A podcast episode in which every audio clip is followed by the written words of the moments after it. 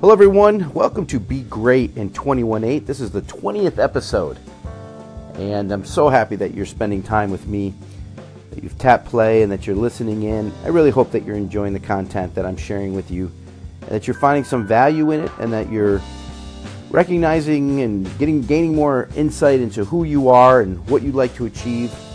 You know, I'm thinking that could change as you begin this journey uh, this year, and if you've been following along, you know this what you want in your life and who you want to become.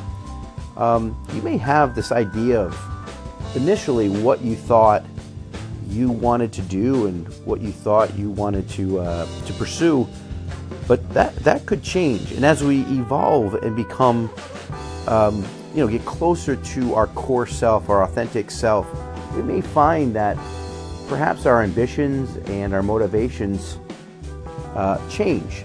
And when those change, maybe your goals change.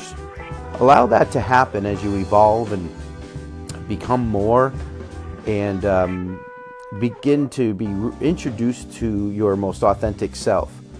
Um, one of the things I want to talk about uh, today is the notion of living our life from the end. Now, I know this might sound a bit morbid, but the, the idea of how do you want to be remembered? What kind of legacy do you want to leave? And so uh, frequently I kind of visit this place, and, and for many of us, we don't want to look at, our, at our, our mortality, but it's not necessarily about mortality, it's about how do we live today to get the most out of it so that we can leave a life behind that we've given everything to. So if we think about what would it be like uh, the moment that we have to look back and say, did I live fully? Did I give fully? And this this idea of reverse engineering really is what it's called. It's going to the end and then working our way back so that we can create a plan, so that we can achieve these small goals throughout our life. And then, and but we do that for ultimate attainment, for what we are looking to achieve. So, for example, what kind of person do you want to be remembered for? What kind of contributions do you want to be remembered for? And be very specific about that, what you want to achieve. And from that point, we go backwards all the way to, to where we are now. And then there's that in between, right? So that's where real life happens. It's in the, in the meantime and in the in between moments.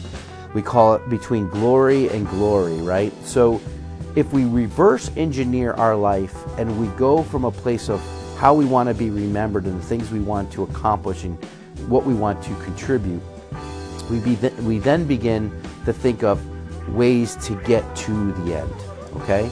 So we're not, we want you to live fully, right? So I want you to, to live with passion and enthusiasm, and I want you to feel like you're giving something to the world, and there's no better feeling than to be able to contribute in that way.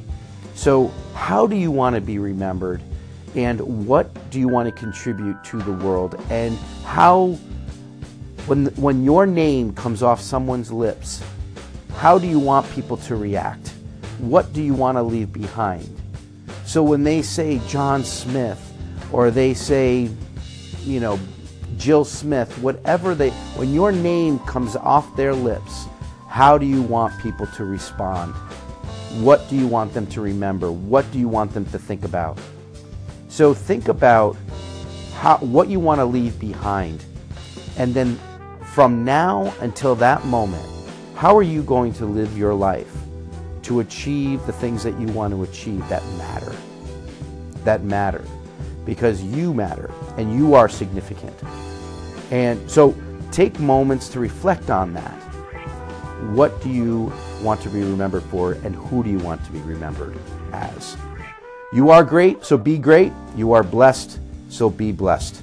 We will be talking very soon. Bye now.